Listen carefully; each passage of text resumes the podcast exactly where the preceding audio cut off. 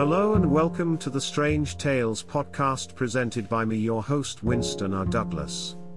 We are a weekly podcast that looks at weird and wonderful tales from history, true crime, conspiracies and much more.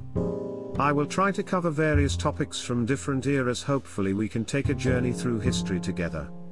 If you are a first-time listener, please look back on our previous episodes. If you are a returning listener, thank you for your continual support. If you enjoy the podcast, please smash that gorgeous like button, and subscribe so that you will be notified to future shows. Also, if you could write a five-star review, that would really help us get the word out, so other people can enjoy the podcast as well. You can follow me on Twitter, Facebook, and YouTube at Strange Tales Pod. Or you can message me at strangetalespod at gmail dot com, with feedback or ideas on future shows. If you would like to support the podcast, you can do so through Patreon. Go to patreon.com forward slash strange tales pod, where we have plans from as little as three U S dollars a month, and you can opt out anytime. Any help is much appreciated. This week we look into the Bay of Pigs invasion that was a failed landing operation on the southwestern coast of Cuba in nineteen sixty-one, by Cuban exiles who opposed Fidel Castro's Cuban Revolution, covertly financed and directed by the U S government. Over one thousand four hundred paramilitaries, divided into five infantry battalions and one paratrooper battalion, assembled and launched from Guatemala and Nicaragua by boat on the seventeenth of April nineteen sixty-one. Two days earlier, eight C I A-supplied B twenty-six bombers had attacked Cuban airfields. The main invasion force landed on the beach at Playa Girón in the Bay of Pigs, where it overwhelmed a local revolutionary militia. Initially, the invading force had been defeated within three days by the Cuban Revolutionary Armed Forces and surrendered on the twentieth of April. Most of the invading counter-revolutionary troops were publicly interrogated and put into Cuban prisons. The invasion was a U S foreign policy failure. The invasion's defeat solidified Castro's role as a national hero, and widened the political division between the two formerly allied countries. It also pushed Cuba closer to the Soviet Union, setting the stage for the Cuban Missile Crisis in nineteen sixty-two. Okay, let's get into today's Strange Tales.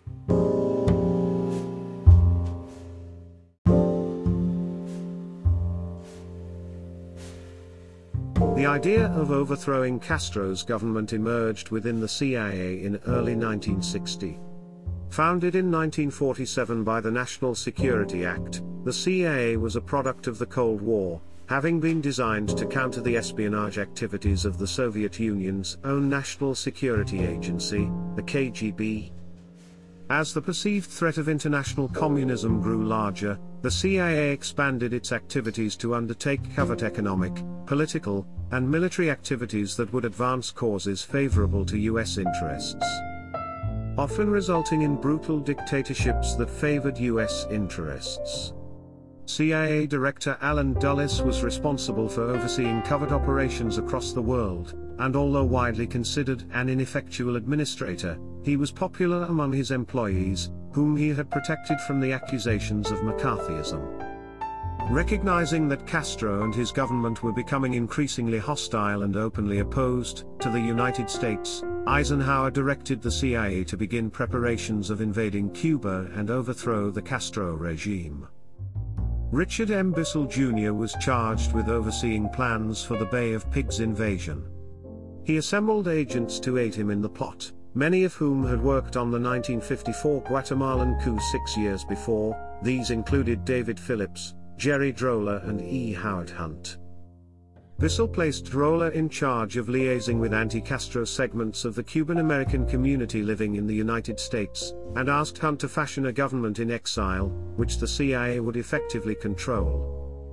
Hunt proceeded to travel to Havana, where he spoke with Cubans from various backgrounds. Returning to the U S, he informed the Cuban Americans with whom he was liaising that they would have to move their base of operations from Florida to Mexico City, because the State Department refused to permit the training of a militia on U S soil. Although unhappy with the news, they conceded to the order. President Eisenhower had meetings with President-elect Kennedy at the White House on the sixth of December nineteen sixty and the nineteenth of January nineteen sixty-one. In one conversation, Eisenhower stated that since March nineteen sixty, the U S government had trained in small units, but we had done nothing else, some hundreds of refugees in Guatemala, a few in Panama, and some in Florida. However, Eisenhower also expressed disapproval of the idea of Batista returning to power and was waiting for the exiles to agree on a leader who was opposed to both Castro and Batista. On the seventeenth of March nineteen sixty, the C I A put forward their plan for the overthrow of Castro's administration to the U S National Security Council, where President Eisenhower lent his support, approving a C I A budget of thirteen million dollars to explore options to remove Castro from power. The first stated objective of the plan was to bring about the replacement of the Castro regime with one more devoted to the true interests of the Cuban people and more acceptable to the U S in such a manner to avoid any appearance of U S intervention. Four major forms of action were to be taken to aid anti-communist opposition in Cuba at the time. These included providing a powerful propaganda offensive against the regime, perfecting a covert intelligence network within Cuba, developing paramilitary forces outside of Cuba, and acquiring the necessary logistical support for covert military operations on the island. At this stage, however, it was still not clear that an invasion would take place.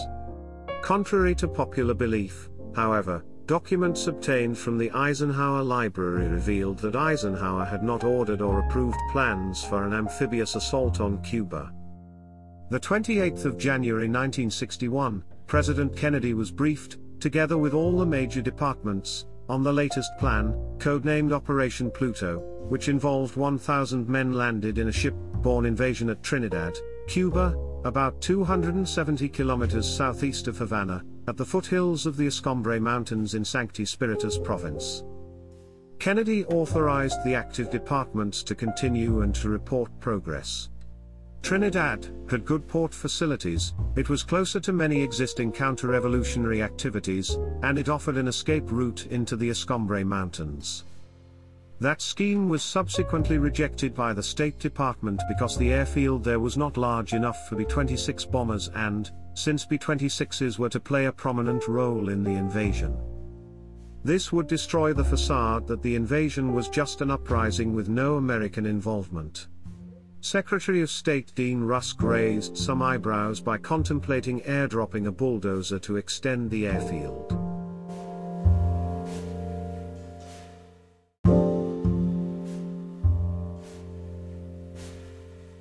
Kennedy rejected Trinidad, preferring a more low-key locale.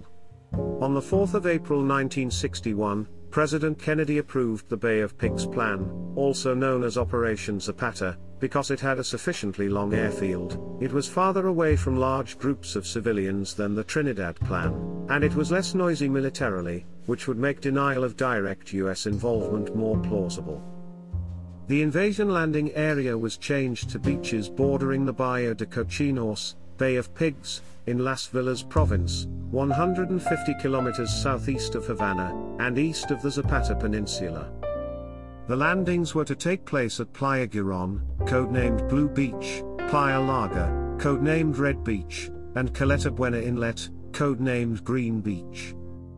Top aides to Kennedy, such as Dean Rusk and both Joint Chiefs of Staff, later said that they had hesitations about the plans but muted their thoughts. Some leaders blamed these problems on the Cold War mindset or the determination of the Kennedy brothers to oust Castro and fulfill campaign promises. Military advisers were skeptical of its potential for success as well. Despite these hesitations, Kennedy still ordered the attack to take place. In March nineteen sixty-one, the C I A helped Cuban exiles in Miami to create the Cuban Revolutionary Council, chaired by José Miró Cardona, former Prime Minister of Cuba. Cardona became the de facto leader in waiting of the intended post-invasion Cuban government. April nineteen sixty, the C I A began to recruit anti-Castro Cuban exiles in the Miami area. Until July nineteen sixty, assessment and training was carried out on Useppa Island and at various other facilities in South Florida, such as Homestead Air Force Base.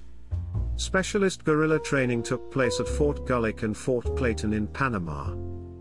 The force that became Brigade two thousand five hundred six started with twenty-eight men, who initially were told that their training was being paid for by an anonymous Cuban millionaire émigré, but the recruits soon guessed who was paying the bills, calling their supposed anonymous benefactor Uncle Sam, and the pretense was dropped. The overall leader was Doctor Manuel R. Time, while the military leader was Jose Pepe Perez San Román, a former Cuban army officer imprisoned under both Batista and Castro. For the increasing number of recruits, infantry training was carried out at a C I A-run base codenamed J M Trax. The base was on the Pacific coast of Guatemala between Quetzaltenango and Retalhuleu, in the Helvetia coffee plantation. The exiled group named themselves Brigade twenty-five oh six in summer nineteen sixty, an airfield was constructed near Retalhuleu, Guatemala. Gunnery and flight training of Brigade twenty-five oh six aircrews was carried out by personnel from Alabama Air National Guard under General Reed Doster, using at least six Douglas B twenty-six Invaders in the markings of the Guatemalan Air Force. An additional twenty-six B twenty-sixes were obtained from U S military stocks, sanitized at Field three to obscure their origins, and about twenty of them were converted for offensive operations by removal of defensive armament, standardization of the eight-gun nose, addition of underwing drop tanks and rocket racks. Paratroop training was at a base nicknamed Garapatenango, near Quetzaltenango, Guatemala. Training for boat handling and amphibious landings took place at Vacar Island, Puerto Rico. Tank training for the Brigade twenty-five oh six M forty-one Walker Bulldog tanks took place at Fort Knox, Kentucky, and Fort Benning, Georgia. Underwater demolition and infiltration training took place at Belle Chasse near New Orleans. To create a navy, the C I A purchased five cargo ships from the Cuban-owned, Miami-based Garcia Line, thereby giving plausible deniability, as the State Department had insisted no U S ships could be involved in the invasion. The first four of the five ships, namely the Atlantico, the Caribe, the Houston and Rio Escondido, were to carry enough supplies and weapons to last thirty days, while the Lake Charles had fifteen days of supplies and was intended to land the Provisional Government of Cuba. The ships were loaded with supplies at New Orleans and sailed to Puerto Cabezas, Nicaragua.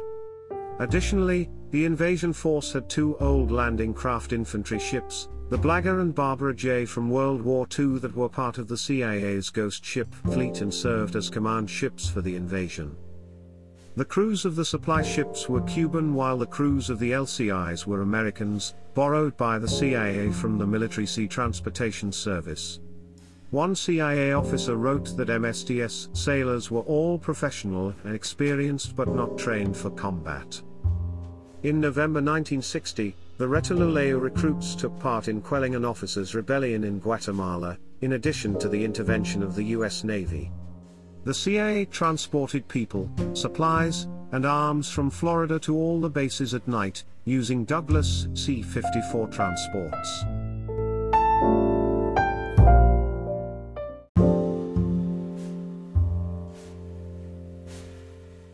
The ninth of April nineteen sixty-one, Brigade twenty-five oh six personnel, ships, and aircraft started transferring from Guatemala to Puerto Cabezas. Curtiss C forty-sixes were also used for transport between Retalhuleu and a C I A base at Puerto Cabezas. Facilities and limited logistical assistance were provided by the governments of General Miguel Ydigaras Fuentes in Guatemala, and General Luis Somoza Debayle in Nicaragua, but no military personnel or equipment of those nations was directly employed in the conflict. Both governments later received military training and equipment, including some of the C I A's remaining B twenty-sixes. In early nineteen sixty-one, Cuba's army possessed Soviet-designed T thirty-four medium tanks, I S two heavy tanks, S U one hundred tank destroyers, one hundred twenty-two millimeter howitzers, other artillery and small arms, plus Italian one hundred five millimeter howitzers.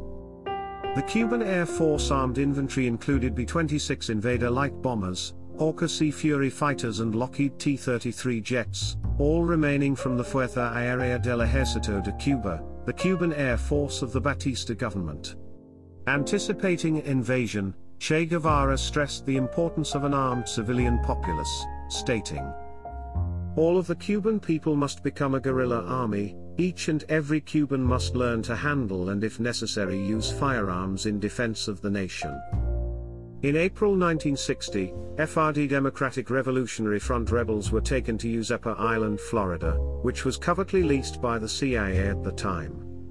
Once the rebels had arrived, they were greeted by instructors from U S Army Special Forces groups, members from the U S Air Force and Air National Guard, and members of the C I A. The rebels were trained in amphibious assault tactics, guerrilla warfare, infantry and weapons training, unit tactics and land navigation.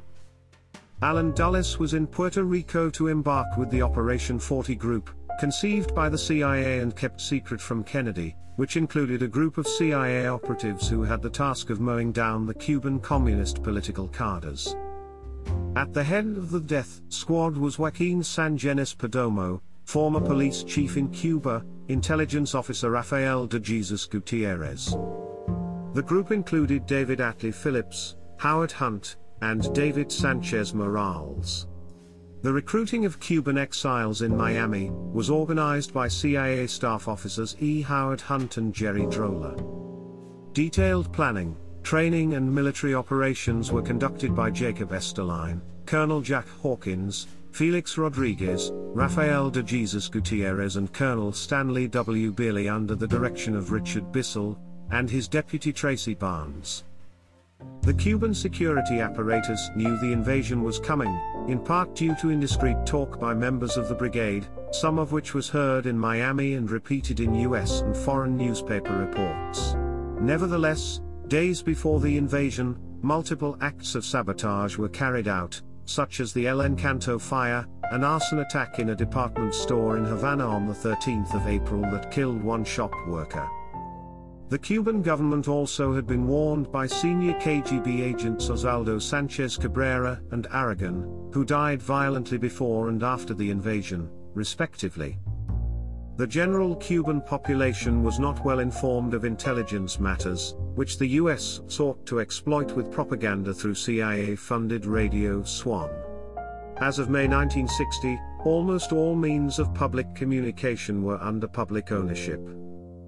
On the twenty-ninth of April two thousand, a Washington Post article, "Soviets' New Date of Cuba Attack," reported that the C I A had information indicating that the Soviet Union knew the invasion was going to take place and did not inform Kennedy.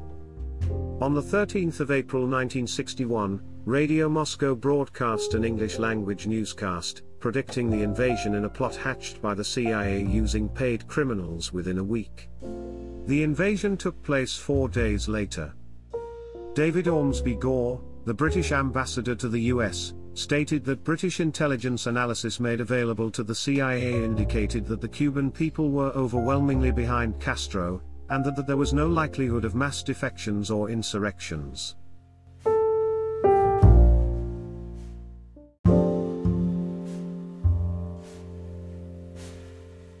Under cover of darkness, the invasion fleet set sail from Puerto Cabezas, Nicaragua and headed towards the Bay of Pigs on the night of the fourteenth of April. After unloading the attack planes in Norfolk Naval Base and taking on prodigious quantities of food and supplies sufficient for the seven weeks at sea to come, the crew knew from the hasty camouflage of the ships and aircraft identifying numbers that a secret mission was on hand. Combatants were supplied with forged Cuban local currency, in the form of twenty peso bills, identifiable by the serial numbers F sixty-nine and F seventy. The aircraft carrier group of the U S S Essex had been at sea for nearly a month before the invasion. Its crew was well aware of the impending battle. En route, Essex had made a nighttime stop at a Navy arms depot in Charleston, South Carolina, to load tactical nuclear weapons to be held ready during the cruise. The afternoon of the invasion, one accompanying destroyer rendezvoused with Essex to have a gun mount repaired and put back into action. The ship displayed numerous shell casings on deck from its shore bombardment actions. On the sixteenth of April, Essex was at general quarters for most of a day. Soviet MiG fifteens made feints and close-range flyovers that night. During the night of fourteenth to fifteenth of April, a diversionary landing was planned near Baracoa, Oriente Province, by about one hundred sixty-four Cuban exiles commanded by Higinio Nino Diaz. Their mothership, named La Playa or Santa Ana, had sailed from Key West under a Costa Rican ensign. Several U S Navy destroyers were stationed offshore near Guantanamo Bay to give the appearance of an impending invasion fleet. The reconnaissance boats turned back to the ship after their crews detected activities by Cuban militia forces along the coastline. As a result of those activities, at daybreak, a reconnaissance sortie over the Baracoa area was launched from Santiago de Cuba by an F A R Lockheed T thirty-three, piloted by Lieutenant Orestes Acosta, and it crashed fatally into the sea. On the seventeenth of April, his name was falsely quoted as a defector among the disinformation circulating in Miami. The C I A, with the backing of the Pentagon, had originally requested permission to produce sonic booms over Havana on the fourteenth of April to create confusion. The request was a form of psychological warfare that had proven successful in the overthrow of Jacobo Arbenz in Guatemala in nineteen fifty-four. The point was to create confusion in Havana, and have it be a distraction to Castro if they could break all the windows in town. The request was denied, however, since officials thought such would be too obvious a sign of involvement by the United States. On the fifteenth of April nineteen sixty-one, at about six a m Cuban local time, eight B twenty-six B invader bombers in three groups simultaneously attacked three Cuban airfields at San Antonio de los Baños, and at Ciudad Libertad, both near Havana, plus the Antonio Maceo International Airport at Santiago de Cuba. The B twenty-sixes had been prepared by the C I A on behalf of Brigade twenty-five oh six and had been painted with the false flag markings of the F A R. Each came armed with bombs, rockets, and machine guns. They had flown from Puerto Cabezas in Nicaragua and were crewed by exiled Cuban pilots and navigators of the self-styled Fuerza Aérea de Liberación. The purpose of the action was reportedly to destroy most or all of the armed aircraft of the F A R in preparation for the main invasion. At Santiago, the two attackers destroyed a C forty-seven transport, a P B Y Catalina flying boat, two B twenty-sixes and a civilian Douglas D C three plus various other civilian aircraft. At San Antonio, the three attackers destroyed three F A R B twenty-sixes, one Hawker Sea Fury and one T thirty-three, and one attacker diverted to Grand Cayman because of low fuel. Aircraft that diverted to the Caymans were seized by the United Kingdom since they were suspicious that the Cayman Islands might be perceived as a launch site for the invasion. At Ciudad Libertad, the three attackers destroyed only non-operational aircraft such as two Republic P forty-seven Thunderbolts. One of those attackers was damaged by anti-aircraft fire and ditched about fifty kilometers north of Cuba, with the loss of its crew Daniel Fernandez Mon and Gaston Perez. Its companion B twenty-six, also damaged, continued north and landed at Boca Chica Field, Florida. The crew, Jose Crespo and Lorenzo Perez Lorenzo, were granted political asylum, and made their way back to Nicaragua the next day via Miami and the daily C I A C fifty-four flight from Opa-locka Airport to Puerto Cabezas Airport. Their B twenty-six, purposely numbered nine hundred thirty-three, the same as at least two other B twenty-sixes that day for disinformation reasons, was held until late on the seventeenth of April.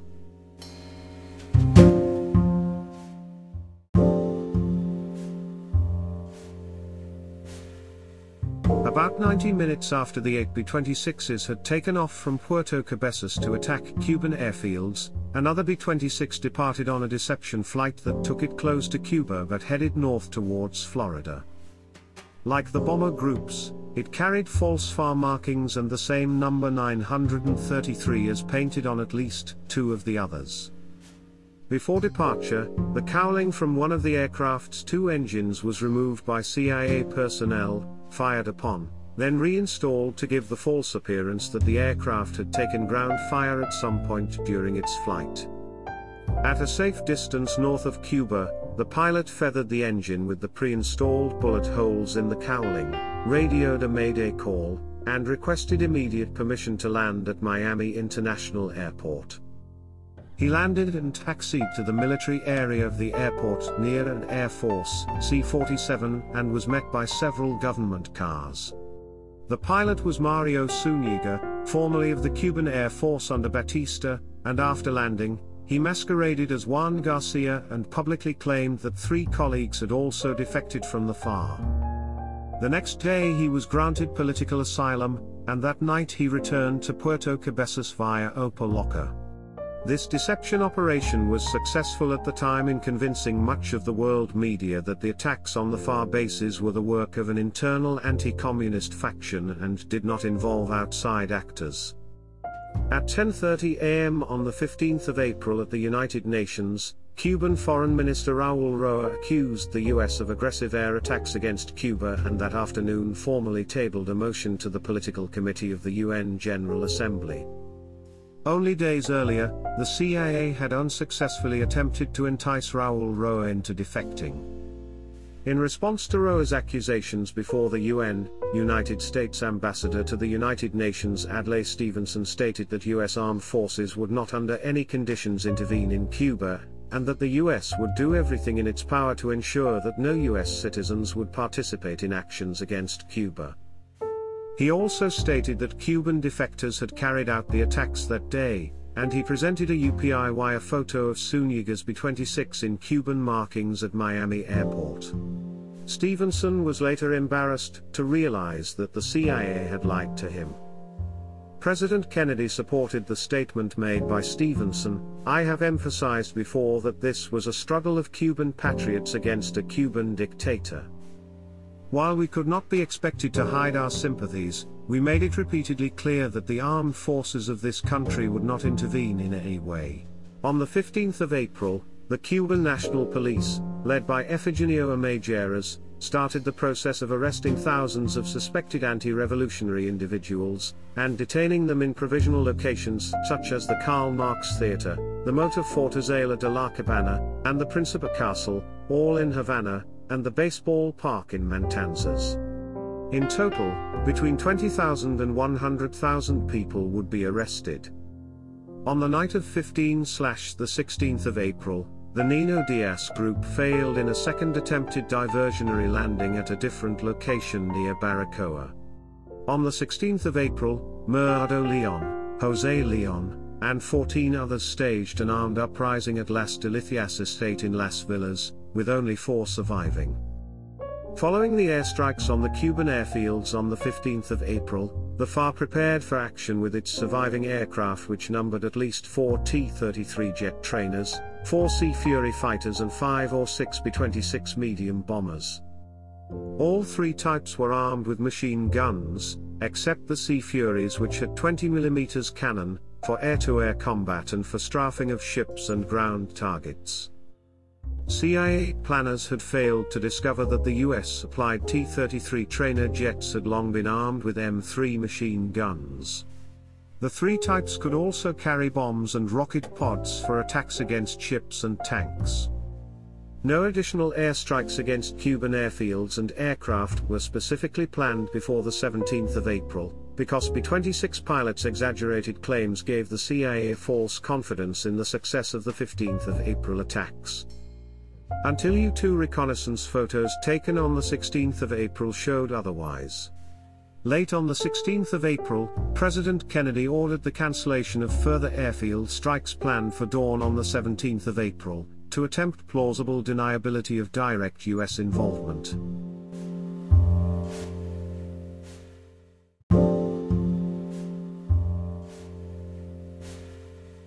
Late on the sixteenth of April, the C I A-Brigade twenty-five oh six invasion fleet converged on Rendezvous Point Zulu, about sixty-five kilometers south of Cuba, having sailed from Puerto Cabezas in Nicaragua, where they had been loaded with troops and other materiel, after loading arms and supplies at New Orleans. The U S Navy operation was codenamed Bumpy Road, having been changed from Crossbatch. The fleet, labeled the Cuban Expeditionary Force, C F, included five two thousand four hundred ton freighter ships chartered by the C I A from the Garcia Line, and subsequently outfitted with anti-aircraft guns. Four of the freighters, Houston, Rio Escondido, Caribe, and Atlantico, were planned to transport about one thousand four hundred troops in seven battalions of troops and armaments near to the invasion beaches. The fifth freighter, Lake Charles, was loaded with follow-up supplies and some Operation forty infiltration personnel. The freighters sailed under Liberian ensigns. Accompanying them were two L C Is outfitted with heavy armament at Key West. The L C Is were Blagar and Barbara J, sailing under Nicaraguan ensigns. After exercises and training at Vacar Island, the C E F ships were individually escorted to Point Zulu by U S Navy destroyers U S S Bache, U S S Beale, U S S Conway, U S S Coney, U S S Eaton, U S S Murray, and U S S Waller. U S Navy Task Group eighty-one point eight had already assembled off the Cayman Islands, commanded by Rear Admiral John E. Clark on board aircraft carrier U S S Essex, plus helicopter assault carrier U S S Boxer, destroyers U S S Hank, U S S John W. Weeks, U S S Purdy, U S S Wren, and submarines U S S Cobbler and U S S Threadfin. Command and control ship U S S Northampton and carrier U S S Shangri-La were also reportedly active in the Caribbean at the time. U S S San Marcos was a landing ship dock that carried three landing craft. Utility which could accommodate the brigade's M forty-one Walker Bulldog tanks and four landing craft, vehicles, personnel. San Marcos had sailed from Vacar Island. At Point Zulu, the seven C E F ships sailed north without the U S N escorts, except for San Marcos that continued until the seven landing craft were unloaded when just outside the five kilometers Cuban territorial limit. During the night of sixteenth to the seventeenth of April, a mock diversionary landing was organized by C I A operatives near Bahia Honda, Pinar del Rio province. A flotilla containing equipment that broadcast sounds and other effects of a shipborne invasion landing provided the source of Cuban reports that briefly lured Fidel Castro away from the Bay of Pigs battlefront area. Midnight the seventeenth of April nineteen sixty-one, the two L C Is Blagar and Barbara J, each with a C I A operations officer and an underwater demolition team of five frogmen, entered the Bay of Pigs on the southern coast of Cuba. They headed a force of four transport ships carrying about one thousand four hundred Cuban exile ground troops of Brigade twenty-five oh six, plus the brigade's M forty-one tanks and other vehicles in the landing craft. At about oh one hundred, Blagar, as the battlefield command ship, directed the principal landing at Playa Girón, led by the frogmen in rubber boats followed by troops from Caribe in small aluminium boats, then the L C V Ps and L C Us with the M forty-one tanks. Barbara J, leading Houston, similarly landed troops thirty-five kilometers further northwest at Playa Larga, using small fiberglass boats. The unloading of troops at night was delayed, because of engine failures and boats damaged by unseen coral reefs. The C I A had originally believed that the coral reef was seaweed. As the frogmen came in, they were shocked to discover that the Red Beach was lit with floodlights, which led to the location of the landing being hastily changed. As the frogmen landed, a firefight broke out when a jeep carrying Cuban militia happened to go by. The few militias in the area succeeded in warning Cuban armed forces via radio soon after the first landing, before the invaders overcame their token resistance. Castro was awakened at about three fifteen a m to be informed of the landings, which led him to put all militia units in the area on the highest state of alert and to order airstrikes. The Cuban regime planned to strike the Brigadistas at Playa Larga first as they were inland before turning on the Brigadistas at Girón at sea. El Comandante departed personally to lead his forces into battle against the Brigadistas.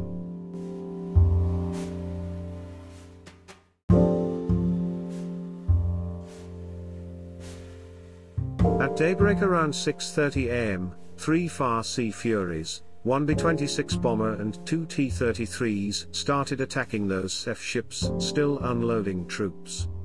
At about six fifty, south of Playa Larga, Houston was damaged by several bombs and rockets from a Sea Fury and a T thirty-three, and about two hours later Captain Luis Morse intentionally beached it on the western side of the bay. About two hundred seventy troops had been unloaded, but about one hundred eighty survivors who struggled ashore were incapable of taking part in further action because of the loss of most of their weapons and equipment. The loss of Houston was a great blow to the brigadistas, as that ship was carrying much of the medical supplies, which meant that wounded brigadistas had to make do with inadequate medical care. At about seven o'clock, two F A L B twenty-sixes attacked and sank the Cuban Navy patrol escort ship El Bear at Nueva Girona on the Isle of Pines. They then proceeded to Girón to join two other B twenty-sixes to attack Cuban ground troops and provide distraction air cover for the paratroop C forty-sixes and the S E F ships under air attack. The M forty-one tanks had all landed by seven thirty a m at Blue Beach and all of the troops by eight thirty a m Neither San Román at Blue Beach nor Ernesto Oliva at Red Beach could communicate, as all of the radios had been soaked in the water during the landings. At about seven thirty, five C forty-six and one C fifty-four transport aircraft dropped one hundred seventy-seven paratroops from the parachute battalion in an action codenamed Operation Falcon. About thirty men, plus heavy equipment, were dropped south of the Central Australia sugar mill on the road to Palpit and Playa Larga, but the equipment was lost in the swamps, and the troops failed to block the road. Other troops were dropped at San Blas, at Giacomo between Covardonga and San Blas, and at Horquitas between Yaguaramas and San Blas. Those positions to block the roads were maintained for two days, reinforced by ground troops from Playa Girón and tanks. The paratroopers had landed amid a collection of militia, but their training allowed them to hold their own against the ill-trained militiamen. However, the dispersal of the paratroopers as they landed meant they were unable to take the road from the sugar mill down to Playa Larga, which allowed the government to continue to send troops down to resist the invasion. At about eight thirty, a Far Sea Fury piloted by Carlos Ulloa Arce crashed in the bay after encountering a F A L C forty-six returning south after dropping paratroops. By nine o'clock, Cuban troops and militia from outside the area had started arriving at the sugar mill, Covardonga and Yaguaramas. Throughout the day they were reinforced by more troops, heavy armor and T thirty-four tanks typically carried on flatbed trucks. At about nine thirty, Far Sea Furies and T thirty-threes fired rockets at Rio Escondido, which then blew up and sank about three kilometers south of Girón. Rio Escondido was loaded with aviation fuel, and as the ship started to burn, the captain gave the order to abandon ship, with the ship being destroyed in three explosions shortly afterward. Rio Escondido carried fuel along with enough ammunition, food, and medical supplies to last ten days and the radio, that allowed the brigade to communicate with the F A L. The loss of the communications ship Rio Escondido meant that San Román was only able to issue orders to the forces at Blue Beach, and he had no idea of what was happening at Red Beach or with the paratroopers. A messenger from Red Beach arrived at about ten a m asking San Román to send tank and infantry to block the road from the sugar mill, a request that he agreed to. It was not expected that government forces would be counter-attacking from this direction. At about eleven o'clock, Castro issued a statement over Cuba's nationwide network saying that the invaders, members of the exiled Cuban Revolutionary Front, have come to destroy the revolution and take away the dignity and rights of men. At about eleven o'clock, a F A R T thirty-three attacked and shot down a F A L B twenty-six piloted by Matias Farias, who then survived a crash landing on the Girón airfield, his navigator Eduardo González already killed by gunfire. His companion B twenty-six suffered damage and diverted to Grand Cayman Island. Pilot Mario Zuniga and navigator Oscar Vega returned to Puerto Cabezas via C A A C fifty-four on the eighteenth of April. By about eleven o'clock, The two remaining freighters Caribe and Atlantico, and the L C Is and L C Us, started retreating south to international waters, but still pursued by F A R aircraft. At about noon, a F A R B twenty-six exploded from heavy anti-aircraft fire from Blagar, and pilot Luis Silva Tablada, on his second sortie, and his crew of three were lost.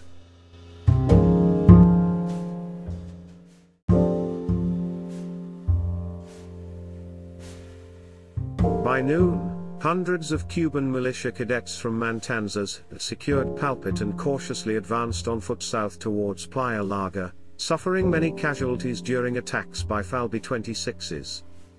By dusk, other Cuban ground forces gradually advanced southward from Covadonga, southwest from Yaguaramas towards San Blas, and westward along coastal tracks from Cienfuegos towards Girón, all without heavy weapons or armor. At two thirty p m a group of militiamen from the three hundred thirty-ninth Battalion set up a position, which came under attack from the Brigadista M forty-one tanks, which inflicted heavy losses on the defenders.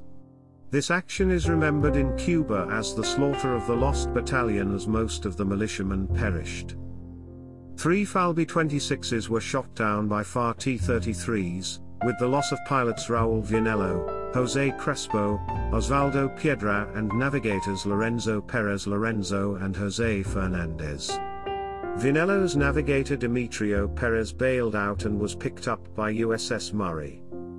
Pilot Crispin Garcia Fernandez and navigator Juan Gonzalez Romero, in B twenty-six serial nine hundred forty, diverted to Boca Chica, but late that night they attempted to fly back to Puerto Cabezas in B twenty-six serial nine hundred thirty-three that Crespo had flown to Boca Chica on the fifteenth of April.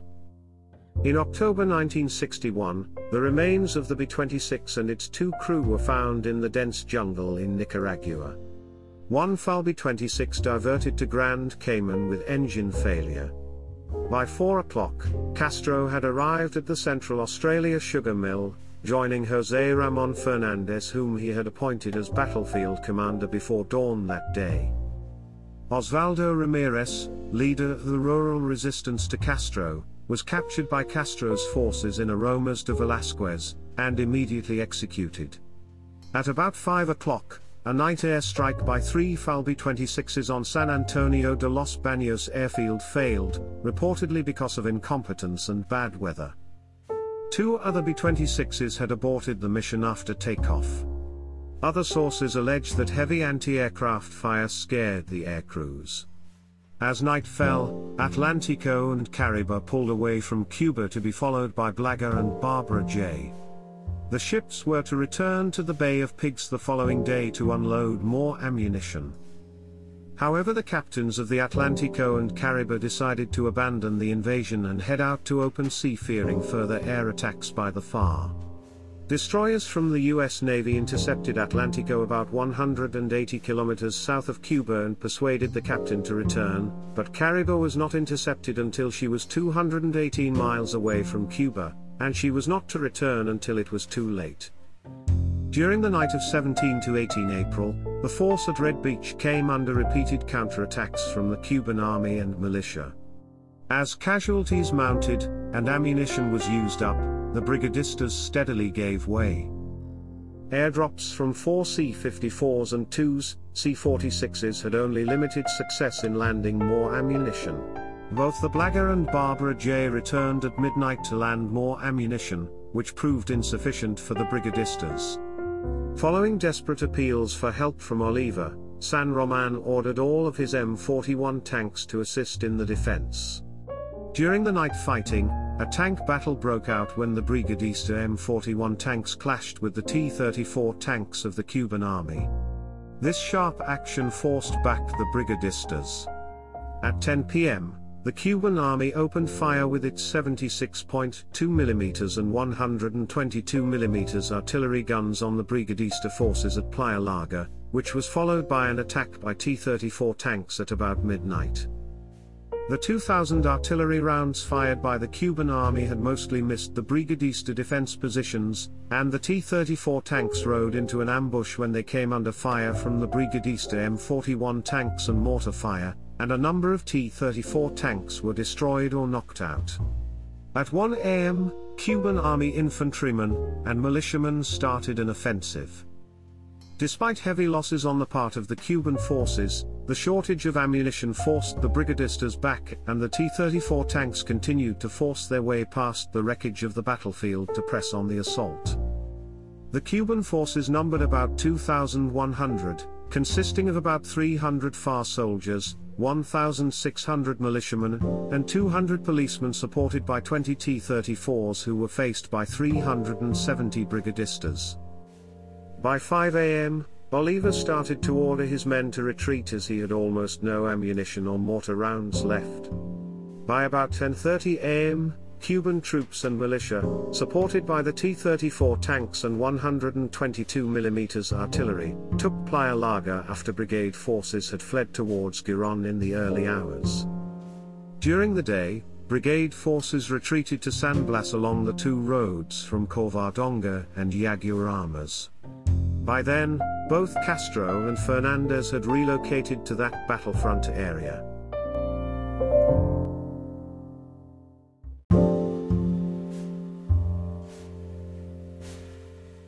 As the men from Red Beach arrived at Girón, San Román and Oliva met to discuss the situation.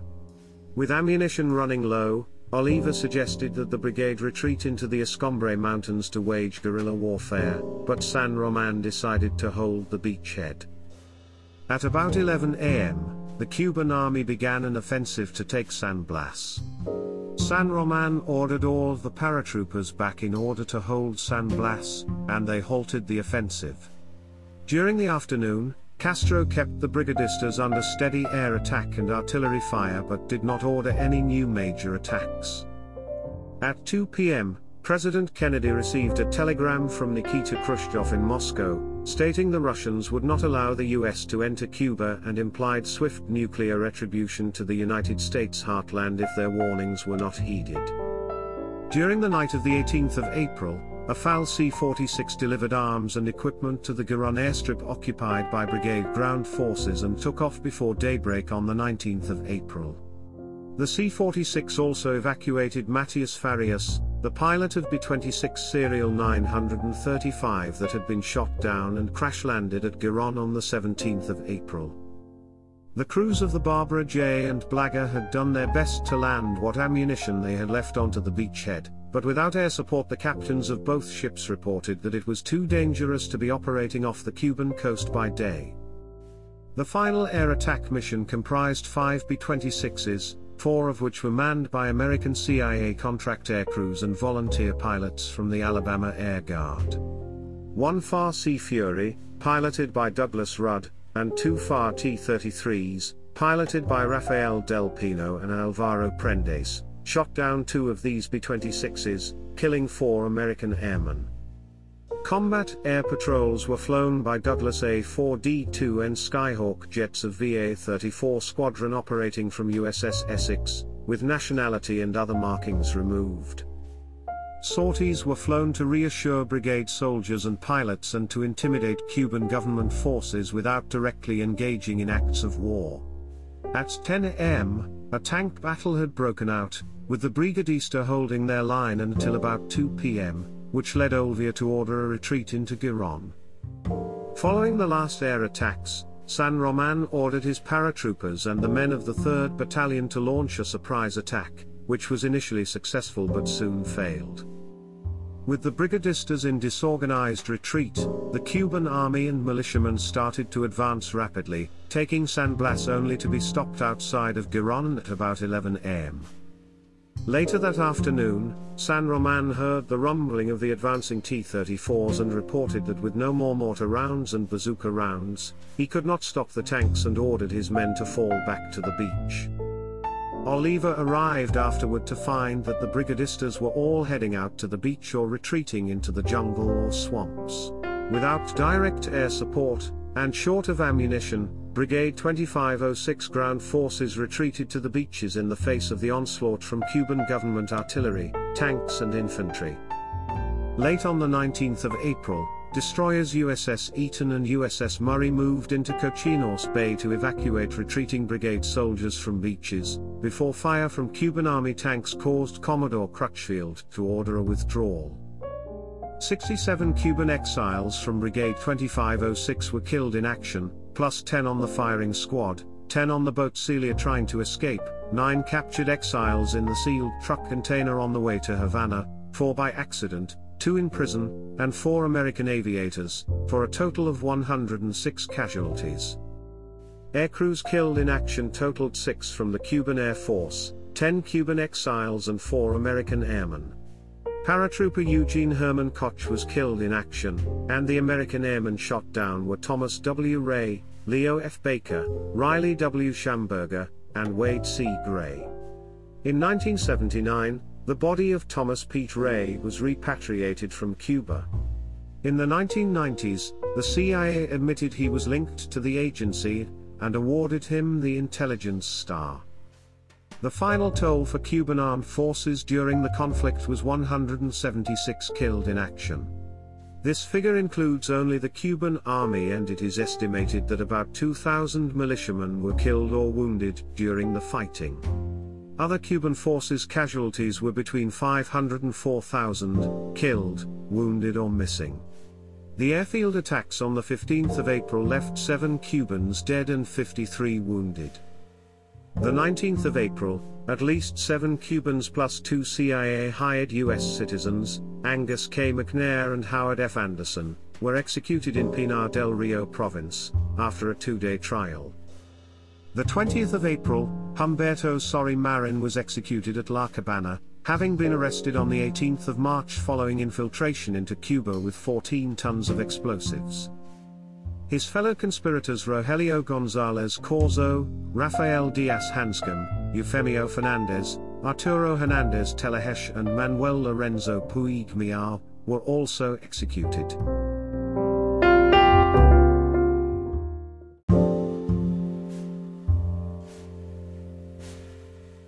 Between April and October nineteen sixty-one, hundreds of executions took place in response to the invasion. They took place at various prisons, including the Fortaleza de la Cabana, and Morro Castle. Infiltration team leaders Antonio Diaz Pou and Raimundo E. Lopez, as well as underground students Virgilio Campanaria, Alberto Tapia Ruano, and more than one hundred other insurgents were executed. About one thousand two hundred two members of Brigade twenty-five oh six were captured, of whom nine died from asphyxiation during their transfer to Havana in an airtight truck container. In May nineteen sixty-one, Castro proposed to exchange the surviving brigade prisoners for five hundred large farm tractors, later changed to twenty-eight million U S dollars. On the eighth of September nineteen sixty-one, fourteen brigade prisoners were convicted of torture, murder and other major crimes committed in Cuba before the invasion. Five were executed and nine others imprisoned for thirty years. Three confirmed as executed were Ramon Calvino, Emilio Sola Puig, and Jorge King Young.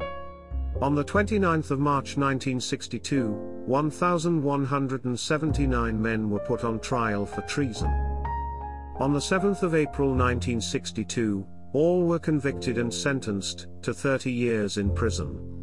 On the fourteenth of April nineteen sixty-two, sixty wounded and sick prisoners were freed and transported to the U S On the twenty-first of December nineteen sixty-two, Castro and James B. Donovan, a U S lawyer aided by Milan C. Moskovsky, a C I A legal officer, signed an agreement to exchange one thousand one hundred thirteen prisoners for fifty-three million U S dollars in food and medicine, sourced from private donations and from companies expecting tax concessions.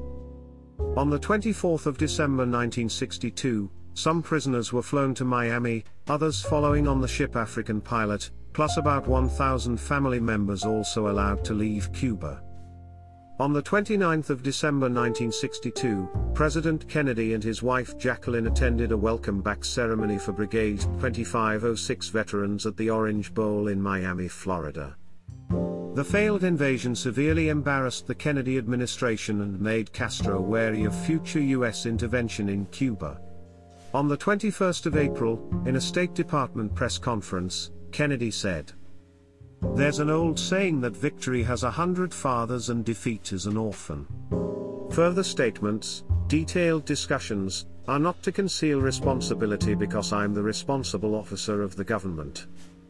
On the twenty-second of April nineteen sixty-one, President Kennedy asked General Maxwell D. Taylor, Attorney General Robert F. Kennedy, Admiral Arleigh Burke and C I A Director Allen Dulles to form the Cuba Study Group, to report on lessons to learn from the failed operation.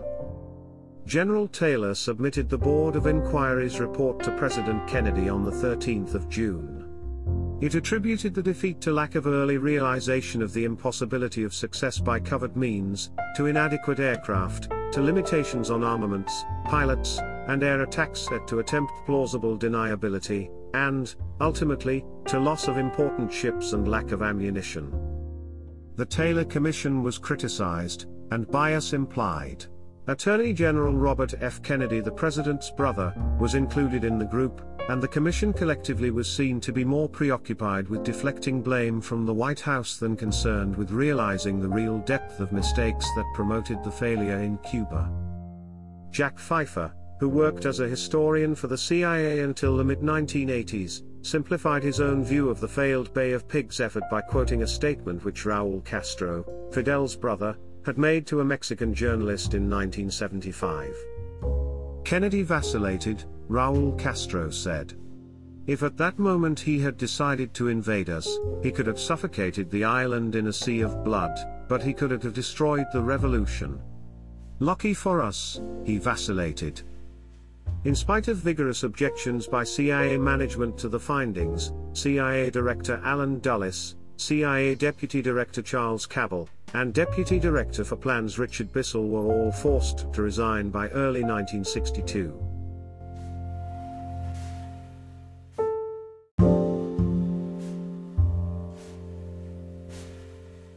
Thank you all so much for listening.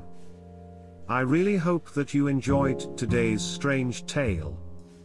If you did, please smash that gorgeous like button, and subscribe so that you will be notified to future shows. Also, if you could write a five-star review, that would really help us get the word out, so other people can enjoy the podcast as well.